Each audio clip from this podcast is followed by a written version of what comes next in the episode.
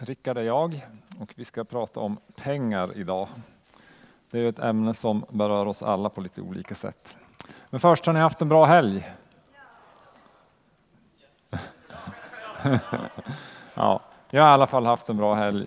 Eh, vi hälsade på barnbarnet i Uppsala fredagskväll, det var en höjdare och sen igår var vi ute i Tyresta nationalpark och promenerade och hade sällskap av två väldigt sällskapliga gräsänder som absolut tyckte att vi skulle dela fikat med dem. Eh, det var liksom så att vi, när vi satt där så var de precis bredvid så här och försökte nafsa i bullen när man höll den i handen. Eh, jag har inte varit med om något liknande. Det var, det var intressant. Det är inte det vi ska prata om utan vi ska prata om det här med pengar och tillbedjan. Vi pratade om sex och tillbedjan förra söndagen och idag går vi in i det som handlar om pengar som vi alla berörs av på olika sätt. En del av oss, som jag och Therese, vi har eh, rätt så stora skulder på vår lägenhet. Oroas lite över ränteläget. Eh, andra kan vara oroliga på andra sätt. Eh, hur går det med fonderna egentligen? inflationen. Hur, vad händer med den hög pengar som du kanske har på kontot? Med inflationen. Du kanske har en stor hög med pengar som du inte vet vad du ska göra av. Det finns sådana som har sådana problem. Det finns andra som inte har några pengar och funderar hur ska jag klara den här sommaren? Och någonstans där är vi som församling. Jag tror att allt det här ryms i församlingen. Och hur kan vi då tillbe Gud med våra pengar? Det finns väldigt många aspekter av det och jag har valt en text, eller vi valde en text tidigare när vi planerade det här temat och nu när jag satte mig här för några dagar sedan och skulle förbereda predikan så undrar jag varför valde vi den här texten? För den är lite klurig. Det är från Lukas 16. Och jag väljer att ta med hela texten för att faktiskt då försöka reda ut och försöka tränga in i den här liknelsen som Jesus ger här, som är lite klurig på oss. Vissa liknelser är sådana här som alltid har stått sig, förlorade sonen i kapitlet innan. Den är begriplig, men här är en liknelse som inte har åldrats på riktigt samma sätt, för det, det, den blir svår att förstå utan att tränga in. Så jag var tvungen att sitta med lite olika uppslagsböcker för att för att liksom försöka greppa vad, vad säger den här liknelsen oss egentligen. Lukas 16, vi börjar i vers 1 och så läser vi fram till och med vers 8 först. Ska vi stoppa upp där. Jesus sa också till sina lärjungar, en rik man hade en förvaltare som blev beskylld för att förskingra hans egendom. Då kallade han in honom och sa, vad är det jag hör om dig? Lämna in redovisningen för din förvaltning. Du kan inte vara kvar som förvaltare. Då tänkte förvaltaren, vad ska jag göra när min herre tar ifrån mig förvaltningen? Gräva orkar jag inte och tigga skäms jag för. Jo, nu vet jag vad jag ska göra så att folk tar emot mig i sina hem när jag får avsked från förvaltningen. Han kallade till sig dem som hade skulder till hans herre, en efter en, och frågade den förste, hur mycket är du skyldig min herre? Han svarade hundra krus olja. Förvaltaren sa till, till honom, ta ditt skuldebrev och sätt dig ner fort och skriv 50. Sedan frågade han en annan, och du, hur mycket är du skyldig? Han svarade, hundra tunnor vete. Då sa han till honom, ta ditt skuldebrev och skriv 80. Hans herre berömde den ohederlige förvaltaren för att han hade handlat klokt, för den här världens barn är klokare än ljusets barn mot sitt eget släkte. Så hur tänker Jesus med den här liknelsen? Eh, Det har jag själv grunnat på rätt mycket och behövde som sagt hjälp. Men, men, en god hjälp att förstå vilka talar Jesus om och in i vilket sammanhang. Och man behöver förstå den här berättelsen som en kritik av fariseernas ledarskap i Israel. Alltså den rike mannen, Jesus kritiserar en grupp människor för att eh, vara eh, helt enkelt ohederliga. Den, och det är inte den här förvaltaren som är ohederlig, han beskylls för att, vara, för att förskingra. Eller för att vara för generös med sin, sin ägares eller sin eh, chefs egendomar. Och blir då uppsagd för att han liksom är för generös. För den här rike mannen, eller ja, fariséerna som Jesus talar om, är ju giriga och vill tjäna pengar. Den här killen som är förvaltare, han tänker att ja, men jag vill att folket här, mina vänner, de här ska kunna ta emot mig väl. Om jag inte har det väl ställt med de som, som jag är anställd av så kanske jag kan få det liksom väl ställt med de här. Så han skriver ner lånen. Och där kan man ju tänka att ja, men han gör något ohederligt, men, men det är inte så, utan han gör det inom ramen för sitt, för sitt arbete, för sitt uppdrag. Alltså, han, han eh, hanterar de här lånen, för han, det är han satt att göra. Och det här är det som vi, vi behöver, behöver se för att det här ska liksom bli begripligt. Eh, vid den här tiden, i den judiska liksom, samtiden och eh, judiska lagen, så, så fick man inte låna ut pengar mot ränta. Alltså det, det kallades för ocker. Så det var, det, man, man fick inte låna ut pengar mot ränta helt enkelt. Men fariseerna de kringgick det här, så de lånade ut eh, in natura.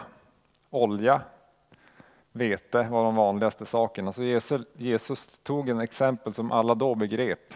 Alltså okay, de, de lånar ut olja, de lånar ut vete istället för pengar. För då kunde de ta ränta på det.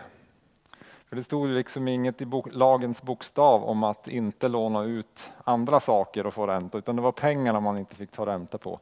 Så de kringgick hela, hela grejen så här och skodde sig då på andras bekostnad utan att, eh, utan att gå över liksom lagens bokstav.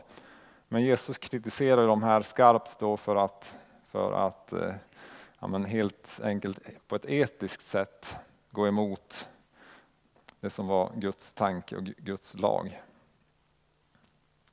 Så den här förvaltaren, det han då troligen gör, och här är det sådana som har räknat på och tagit reda på hur mycket ränta det var på olika, de tog för olika saker.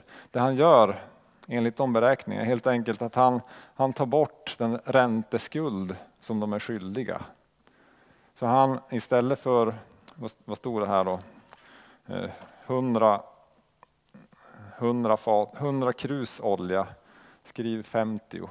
Och istället för 100 tunnor, tunnor vete, skriv 80. De, det var högre eh, ränta på oljan på vete, vet man från andra skrifter.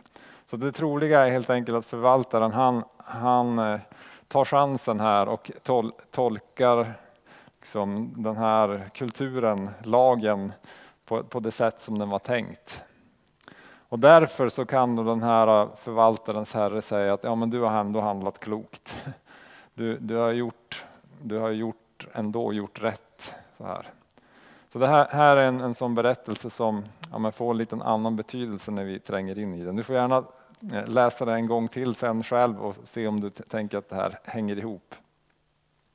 Om det då, alltså så att han, förvaltaren här, har sett till att inte bedriva ocker på andras bekostnad och var generös med det han var betrodd. Det är det som är den här liknelsens poäng. Är ni med? Ni ser ut som att det är lite så här, hög hjärnaktivitet pågår i rummet. Det är bra. Sen fortsätter Jesus den här texten och då, då kommer han in på tillämpningen, alltså hur han själv eh, tolkar den här liknelsen, eller vad han ger liksom en sorts uttydning av vad betyder det här då för, för lärjungarna och för oss.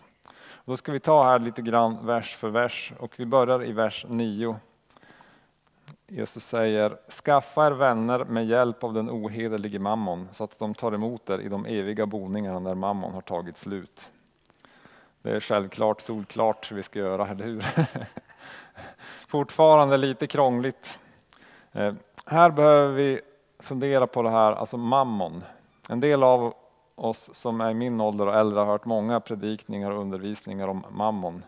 Eh, och Jesus liksom tar in det här ordet, bibelöversättarna har valt att behålla det. Men i grunden så betyder det förmögenhet eller rikedom forskningsläget går isär om det har funnits en verklig eh, avgud som har hetat mammon eller om det är något som vi har fortsatt att, fortsatt att använda i kristenheten som ett begrepp för den här eh, pengatillvända eh, tillbedjan som vi alla frestas av. Där går det isär, men, men hur som helst så, så visar Jesus att det finns någonting ohederligt i förmögenhet, i rikedom som kan bli problematiskt för oss. Men det här, och så säger Jesus, skaffa er vänner med hjälp av den ohederlige mammon så att de tar emot er i de eviga boningarna när mammon har tagit slut. Alltså man, vid första läsning så kan man få för sig att man kan köpa en plats i himlen. Eh, men det är inte det det här handlar om. Utan det handlar om att använda pengarna på rätt sätt. Alltså för, för Guds rike så att människor får, får bli berörda av, av Guds godhet och generositet. Så att människor också bereds en väg in i, i Guds rike och in i evigheten. Alltså att vi använder våra pengar och tillgångar för Guds rikes skull. Det är det Jesus pratar om. Sen måste man också säga här att alltså det här, när man då pratar om förmögenhet och rikedom så kan det liksom slå över i någon form av askes. Alltså att nej men vi ska inte ha några pengar, vi ska inte ha några tillgångar, vi ska inte ha någonting alls. Men det har också väldigt lite stöd i, i, i Nya Testamentet. Alltså vi behöver se på Jesus själv till exempel. Han var snickare, alltså han var småföretagare eller storföretagare, vi vet inte hur stor firman var. Men snickare var han lika fullt. Så han försörjde sig på det. Petrus var fiskare, Paulus var tältmakare. Alltså det, deras yrken och det var småföretagare som, som var igång på olika sätt. Jesus hade en kassa med pengar som var så, det var så mycket pengar att Judas kunde förskingra ur den till och med. Eh, alltså, och hur hade Jesus fått de pengarna? Eh, det vet inte jag. inte du heller. Men vi kan, vi kan anta att han har försörjt sig under många år och sparat för att kunna göra det han skulle göra. Det är, det är en mycket rimlig förklaring. En annan förklaring är också att han hade sponsorer som kunde helt enkelt hjälpa honom och hans eh, följeslagare. En annan är också att de här lärjungarna faktiskt också kunde bidra med det de hade till den gemensamma kassan eftersom de också hade försörjt sig på olika sätt med sina besparingar. Så att ha pengar är inte problematiskt. Att äga saker, att driva företag, att jobba och arbeta, det är inte det det handlar om. Utan det är mitt förhållande till pengarna. Vill, vill rikedomen, förmögenheten ha min eh, tillbedjan, mitt tjänande? Vi fortsätter i vers 10 till 12. Den som är trogen i smått är också trogen i stort och den som är ohederlig i smått är också ohederlig i stort. Om ni inte har varit trogna med den ohederlige mammon, vem vill då anförtro er den sanna rikedomen? Har ni inte varit trogna med det som tillhör en annan, vem vill då ge er det som ska bli ert? Var trogen i smått Alltså Jesus pratar om att vara trogen med, med pengar som att vara trogen i smått, i smått. Och något annat som att vara trogen i stort. Alltså att vara tro, trogen mot Gud, trogen mot Guds rike, mot det, de eviga perspektiven, det är att vara trogen i stort. Men om vi inte är trogna i, i, i, i det som är smått, alltså när det handlar om pengar och sånt som är andras ägodelar, hur ska Gud då kunna anförtro oss det som är riktigt viktigt? Det är det Jesus säger. Så vi behöver vara trogna i smått när det handlar om pengar. Och hur ser det ut? Hur är vi trogna med pengarna? Ja, men självklart, så, alltså om man tar det på väldigt vardaglig nivå så handlar det om att betala för alla varorna när man går i en affär. Jag har för övrigt en lite så här besynnerligt rolig story från när vi bodde i Luleå för att vi hade hamnat på, på på Coop Forum, alltså den stora Coop-butiken där, så kom till kassan och betalade och så såg jag att de hade liksom inte, alltså en av varorna hade de inte tagit betalt för. Så jag ville vara ärlig så jag gick liksom till kundtjänst till disken och visade upp kvittot och så mina varor. Så här. Det är en vara här som ni inte har tagit betalt för. Jag skulle vilja betala den. Och hon, hon som var där hon hade nog aldrig varit med om det tidigare. Så hon visste inte vad hon skulle göra, så hon ringde och så liksom pratade med någon chef så här. Eh, och sen så sa hon, ja du ska få tillbaks eh, den här summan som, som du inte har betalat. Jag förstod inte, så jag fick liksom lika mycket som jag inte hade betalat. så, så mitt problem blev dubbelt så stort. Eh, eh, och eh, ja, jag tänkte att jag orkar inte ta ett varv till här eftersom hon har pratat med sin chef och allting så att jag bestämde att jag lägger det i kollekten istället. Men att vara trogen i, i det som är smått är ju viktigt. Eh, ja, men att säga till när någon har tagit för lite betalt, att komma ihåg att swisha när man har sagt att man ska göra det. Att betala skatten, att inte fuska där man kan, att inte tänja på reglerna så att det gynnar mig istället för, för andra och så vidare. Så det, det, är mycket så här som, som vi kan vara trogna i, i smått. Och jag känner inte din situation exakt, men jag vet ju vad mina utmaningar i allt det här är. Och som kristen, alltså det finns ett gäng ord i svenska språket som ju inte ska passa in på oss. Det är ju snål, gniden, ogin, girig, skojare, fuskare och så vidare. Alltså det, det ska inte passa på oss, utan det är ju något, det är något annat som ska känneteckna oss. Och det är det här Jesus pratar om, att vara trogen i smått. Och om vi inte är trogna i det som är smått, när vi har med pengar och rikedom att göra, så, så talar Jesus här om att det påverkar den sanna rikedomen, livet med Gud i Guds rike. Alltså det goda livet med honom.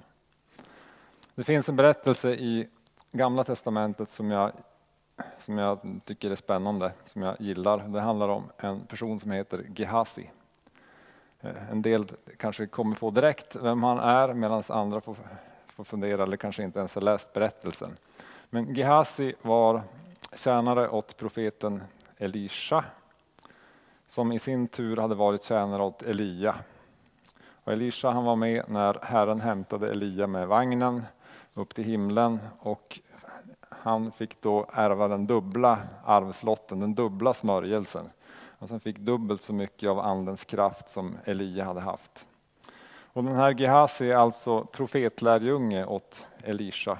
Alltså den som står i tur att ta över i den här liksom, profetordningen med kraften, eh, smörjelsen. I Andra Konungaboken 5 så är det en story då där en man från Aram som heter Naman kommer till Elisa för att bli botad från sin spetälska. Och Elisa säger gå och doppa dig i floden i Jordan sju gånger. Naman blir arg, ska jag doppa mig i den där skitiga lilla floden i det här skruttlandet? Ungefär så uttrycker han sig. Eh, och så går han därifrån, men hans tjänare övertygar honom ändå om att du kanske skulle göra som profeten har sagt. Så han går ner till Jordan, doppar sig sju gånger och blir frisk. Och då vänder han tillbaks till Elisha och har med sig enligt texten då eh, 10 talenter silver, 6000 siklar guld och 10 högtidsdräkter. Exakt hur mycket det är värt har jag inte räknat ut, men vi kan ändå säga i sammanhanget att det är en förmögenhet. Alltså det är mycket, det är mycket pengar. Och Elisha han säger två gånger väldigt tydligt nej, jag vill inte ta emot det här. För att han markerar att ja, men jag vill inte använda Guds gåva för att tjäna pengar. Men den här lärjungen Gehazi han fylls av begär till den här förmögenheten, till de här vackra kläderna och till, till pengarna. Så han drar iväg efter Naman och eh, säger att eh, ja, men Elisha han har, han har ändrat sig. Han, han behöver liksom två högtidsdräkter till två lärjungar som helt plötsligt dök upp från ingenstans och så lite silver. Och, ja, men han får ju det förstås, för han, Naman är jättetacksam för att ha blivit frisk. Men Gehazi han stoppar ju det här liksom i sin egen ficka och tar hand om det själv. Och då kommer vi till Andra Kungaboken 5 och vers 26. Då kommer Elisha till Gehazi och säger varifrån kommer du, Gehazi? Han svarade, din tjänare har inte varit någonstans. Då sa han till honom, menar du att jag inte var med i min ande när en man vände om från sin vagn och mötte dig? Är det här en tid att skaffa sig silver och kläder, olivlundar, vingårdar, får och kor, tjänare och tjänarinnor? Namans spetälska kommer att drabba dig och dina ättlingar för evigt. Så gick Gehazi ut från honom vit som snö av spetälska. Det som är poängen är ju här att det finns något som är viktigare för Gud än den här världens rikedomar och tillgångar. Det finns något för oss som är kristna som är viktigare än, än pengar och, och tillgångar. Alltså, det är inget fel i att ha, att äga, att, att eh, försörja sig. Men när det blir viktigare än det Gud har kallat oss till eller vill göra i våra liv eller den här liksom, eh, smörjelsen, kallelsen, det goda livet som Gud vill ge oss och leda oss in i. Då blir det allvarligt för Gud. Och Gehazi han, han miste alltihop och eh, satte allt det här ovärdeliga på spel. Och här kommer Jesus liksom in i vers 13 i, i Lukas 16, om vi hoppar tillbaks dit igen, och säger ingen kan tjäna två herrar. Antingen kommer han att hata den ene och älska den andra eller också hålla sig till den ene och förakta den andra. Ni kan inte tjäna både Gud och mammon. Eh, en av våra mest omtyckta nobelpristagare, Bob Dylan, han, han har en sång som heter You gotta serve somebody. It may be the, the devil, it may be the Lord, but you gotta serve somebody. Alltså, det är en, en anspelning på den här texten. Så någon måste man tjäna. Och man kan inte tjäna två herrar. Det är vad Jesus säger. Alltså om, vi, om vi vill tillbe Jesus som Gud så kan vi inte tillbe vår förmögenhet samtidigt. Det, det går liksom inte ihop. Och det här är ganska jobbigt för oss. Att mammon beskrivs som en herre som på något vis kräver att vi tjänar, tjänar honom. Att förmögenheterna, när, vi, när man helt plötsligt har pengar på, på, på kontot och tycker ja, jag kan klara mig själv. Då krä, börjar det kräva saker av oss. Men, men eh, mammon, han ska, han ska inte eller vi ska inte tjäna honom utan han ska tjäna oss. Alltså pengar, förmögenhet, rikedom, det är till för att användas för bra saker. För Guds rike, för vår familj, för våra barn, för att ha mat på bordet och kläder på kroppen och någonstans att bo förstås, men också för att kunna åka på semester, men också kunna åka på missionsresa, eh, hjälpa till i församlingen, stötta det vi gör i Korskyrkan, starta en ny församling. Alltså, pengar behövs till olika saker för Guds rike och pengarna behöver få tjäna dig och oss. Vi ska inte tjäna pengarna. Och här är det något som vi hela tiden behöver fundera på när man får lön på, på i, i liksom, nu får man inte det i ett kuvert. Eh, jag tror aldrig ens att jag fått det i ett kuvert, men man säger så fortfarande. Eh, när pengarna trillar in på kontot så behöver jag fundera, eh, hur ska de här pengarna tjäna mig och tjäna Gud? Det är den frågan, vi, inte hur, hur ska jag liksom kunna tjäna dem och förmera det här, utan hur, hur ska det här tjäna Gud på bästa sätt? Det kan vara att du ska spara, det kan vara att du ska ge, det kan vara att du ska investera i någonting, men, men eh, du behöver ändå liksom ge det sin rätta plats. Så att du med ditt hjärta också kan tillbe Jesus. För det här handlar i grunden om att ha ett liv i tillbedjan. Det är Guds godhet, kraft, kärlek, omsorg och så vidare är det som kommer till oss när vi tjänar honom i första hand. Vi ska inte tro att vi får det av pengarna utan vi behöver, vi behöver tro och tänka att vi får det av honom. Vi går till vers 14. Allt detta hörde fariseerna som älskade pengar och de hånade honom. Det hade varit intressant att höra vad de sa egentligen, men, men de hånade Jesus för allt det här. Då sa han till dem, ni är sådana som rättfärdigar sig själva inför människor, men Gud känner era hjärtan. Det som står högt i människors ögon är avskyvärt inför Gud. Så frestelsen för oss är ju också att rättfärdiga våran rikedom och de sätt som vi har tillskanskat åt oss pengarna. Och eh, man kan tänka, många tänker att de är något bara för att de har pengar på bankkontot. Det är lätt att jag också tänker att jag är någon bara för att jag har en viss summa på kontot. Att jag betyder något bara för att jag har pengar eller äger ett hus och så. Men det här kan bli ett sätt att rättfärdiga sig själv.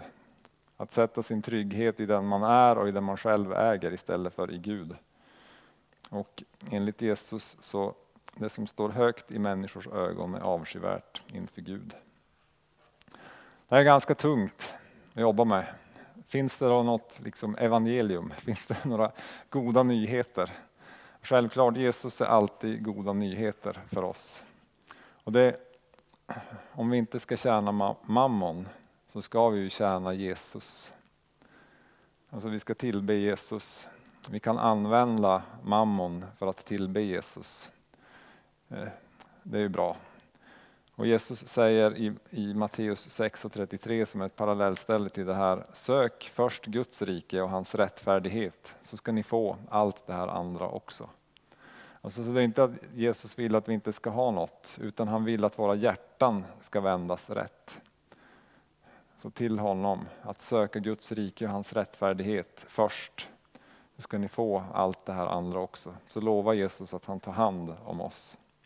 Alltså allt det vi söker, behöver och även i form av pengar vill ju Jesus välsigna oss med. Så att vi kan leva i tro på Gud som vill ge oss allt gott att njuta av. Det som är stort med Gud, och nu ska den här predikan inte bli så lång, men, men det är ju att Gud vill, både kan och vill ta hand om oss när det handlar om vår ekonomi. Han vill göra oss fria så att vi kan tjäna honom. Det kan innebära lite olika saker. Det kan innebära att han liksom bryter mammons makt över våra liv. Så att vi, vi får bli fria från den här pengadyrkan. Och så att vi får kraft att ställa saker till rätta där vi har gjort fel. Så att vi kan bekänna Jesus som Herre med våra pengar. Eh, men det kan också vara att helt enkelt svara på våran bön om ett jobb så att jag kan försörja mig. Eller inkomster på andra sätt eller oväntade, var nu pengarna kan komma ifrån. Jag och Therese hade en period i vårt liv när vi hade väldigt lite inkomster och eh, rätt så stora utgifter. Och då, då, behöver man också våga tro på Gud Alltså tillbe Gud.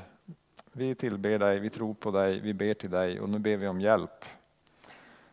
Att fortsätta att, att vara generös, fortsätta att vara en givare fast man har lite för lite pengar. Det är spännande. Men vi fick också se flera gånger hur Gud grep in helt konkret. När vi fick eh, saker, pengar, gåvor, eh, större bostadsbidrag än vi hade ansökt om och sådana saker.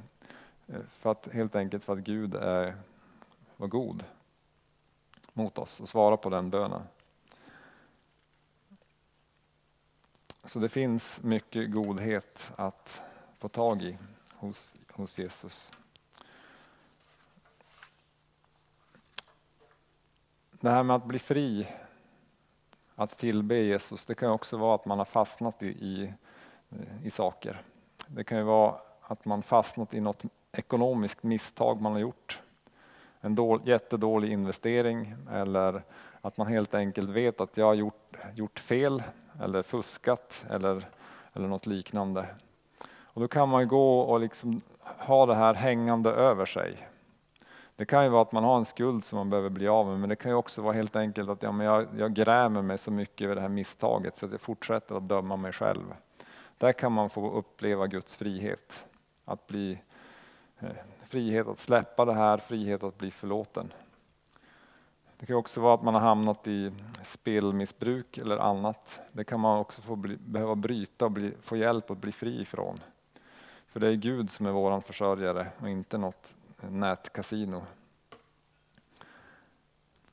Och vi kan också bli, få bli fria att våga ge utan att eh, liksom villkora alla gåvor som vi ger. Att vi kan helt enkelt bara ge frikostigt till allt gott verk för att Gud är sån. Och på det viset liksom återspegla, återspegla Gud. Vi ska avsluta den här förkunnelsen alldeles strax. Jag vill, innan jag säger mina slutord så, så vill jag inbjuda här, ni som är här i lokalen till förbön. Alltså man kan få förbön om frihet till själavård där du kan också få prata om det här om det är något som du behöver prata om och få hjälp med. Också att bli fri på det här området. Fri att tillbe Jesus med allt du är och har och också med dina pengar. Jag tänker att vi vill vara en församling som värdesätter Guds närvaro och kraft mer än materiell rikedom. Och det här vill jag inbjuda dig in i. Och jag skulle vilja att vi alla tar en stund här och bara låter det här, men hur, hur kan jag liksom tjäna Gud? Hur kan jag tillbe Gud med mina tillgångar? Hur kan Gud hjälpa mig att bli fri på det här området så att jag kan inte behöver tjäna mammon utan att jag kan tjäna Gud? Jesus är alltid våran räddare och frälsare. Jesus han har räddat oss från syndens makt. Han har brutit allt det här som, som vill begränsa oss och hålla oss tillbaks genom sin seger på korset. När vi kommer till honom, när vi omvänder oss, när vi bekänner så får vi ta emot räddning, frälsning, frihet. Också på områden som, är, som handlar om, om pengar. Ibland kan det vara ren synd, men ibland så kan det också vara det här eh, att man känner att ja, men jag kanske att, eh, ja, men har jag tänt på gränserna? Ligger jag rätt? Är jag, är jag för snål? Alltså det är mellan dig och Gud. Och där behöver vi alla få, få tag i, i Jesus och i hans kärlek. Herre, nu vill jag be att du kommer med din helige Ande in i det här rummet. Tack Gud för att du har ett sånt gott liv för oss, att du vill oss så väl. Tack för att det här inte i första hand handlar om regler och lagens bokstav utan det handlar om att, om att få tjäna dig, att få känna dig, att få tillbe dig, att också få ta emot av ditt liv, av din kraft, av din närhet och närvaro. Och jag ber att vi ska få eh, få uppleva det, erfara det här och nu. Jag vill också be om mod till oss alla att vara lydiga och lyhördiga, ly, lyhörda för din Andes röst och maning i det som har med våra pengar att göra. I Jesu namn.